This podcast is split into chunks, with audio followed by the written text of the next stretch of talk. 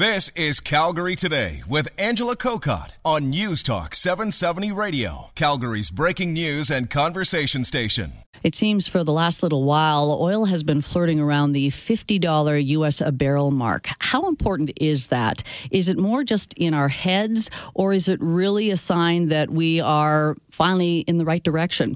Kurt Reiman is BlackRock's chief investment strategist for Canada. He joins us today. Hello, Kurt.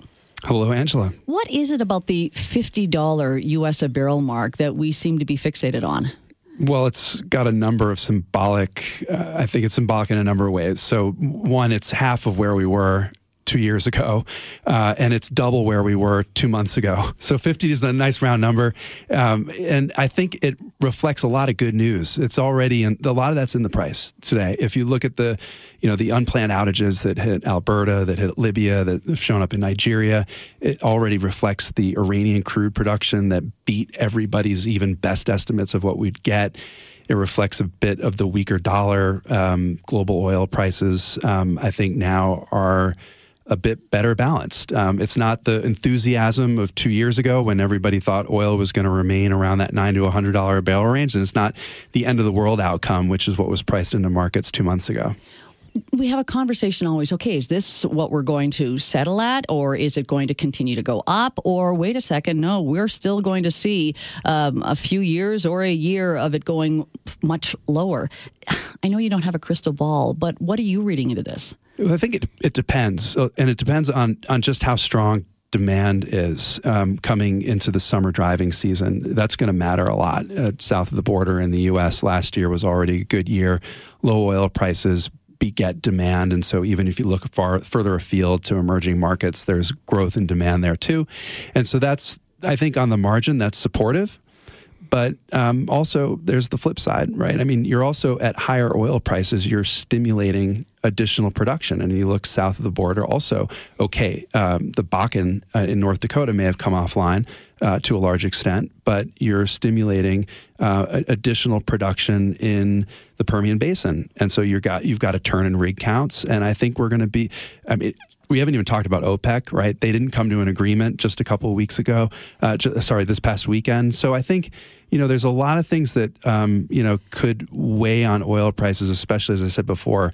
Fifty dollars has a lot of good news already reflected in the price here.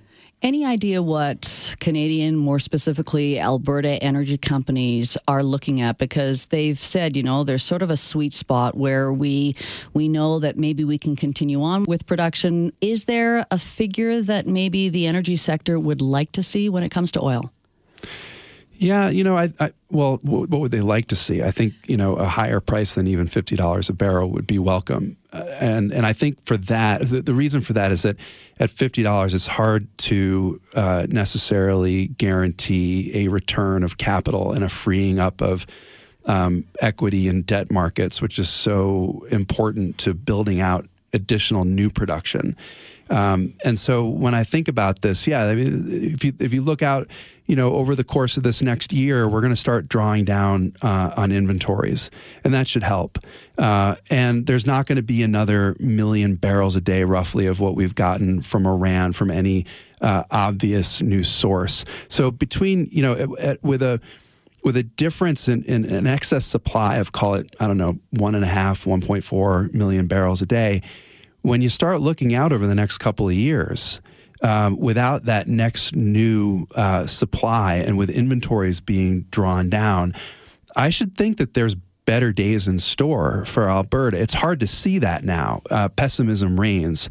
Um, it, it's it's not at all. Um, you know, a surprise in that respect. But I think that you know, we're, when we're looking out over the next couple of years, capital should return. Um, production would likely look better um, unless we're wrong and we've just got this whole view of you know okay sluggish growth wrong and we we, we actually do move into a recession then you know it, it becomes much more complicated but you know sitting here today I think um, you know I think we'll get that that capital return uh, better, you know, modestly better prices and and a and a, a better production outlook, but it's going to be again at a discount, at a sharp uh, reduction compared to forecasts that may have been in play in the middle of uh, 2014, 2015.